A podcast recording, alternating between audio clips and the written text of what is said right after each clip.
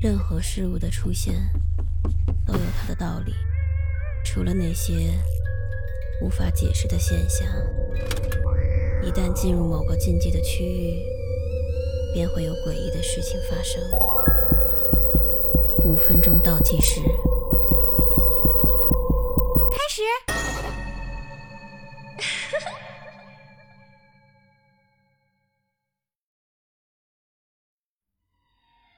刚刚过去的圣诞节，你有收到礼物吗？我记得小时候，妈妈就和我说过，如果我想在圣诞节得到礼物，那么我就必须得信任圣诞老人。不过，这事儿有时候还真挺难做到的。比如，当我在商场里看到圣诞老人的时候，我会发现他看起来与去年的样子多多少少有点不一样。但是如果我向妈妈提及此事，他会告诉我，我不该说这些。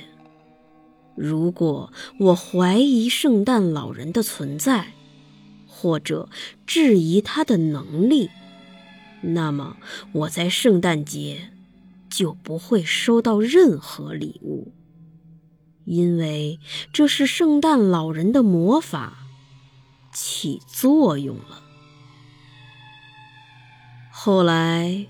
我有了个可爱的妹妹，她长得特别漂亮，一双大眼睛忽闪忽闪的，一下子就成为了全家的掌上明珠。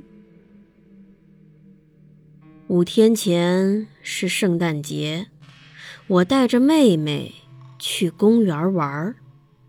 我在和朋友们打雪仗的时候，他就在旁边堆了一个小雪人儿。那天我们玩了很久，天都已经黑了。在回家的路上，我们真的看到有一个圣诞老人。他又高又胖，慢吞吞的。朝我们走了过来，递给我们每人一块没有包装的巧克力，然后转过头对妹妹说：“因为她是我们中间最漂亮的，所以老人单独给她准备了一份礼物。那个礼物太大了，她没办法随身携带。”就放在不远处的雪橇上，问妹妹愿不愿意跟他去取。妹妹高兴得不得了，转过头来询问我的意见。我点点头，妹妹就兴高采烈地跟着他去了。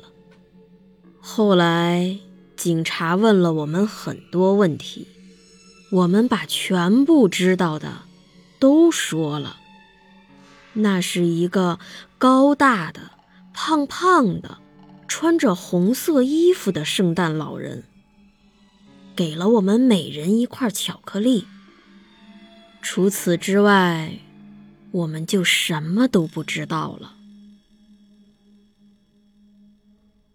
今年的圣诞节，我收到了很多礼物。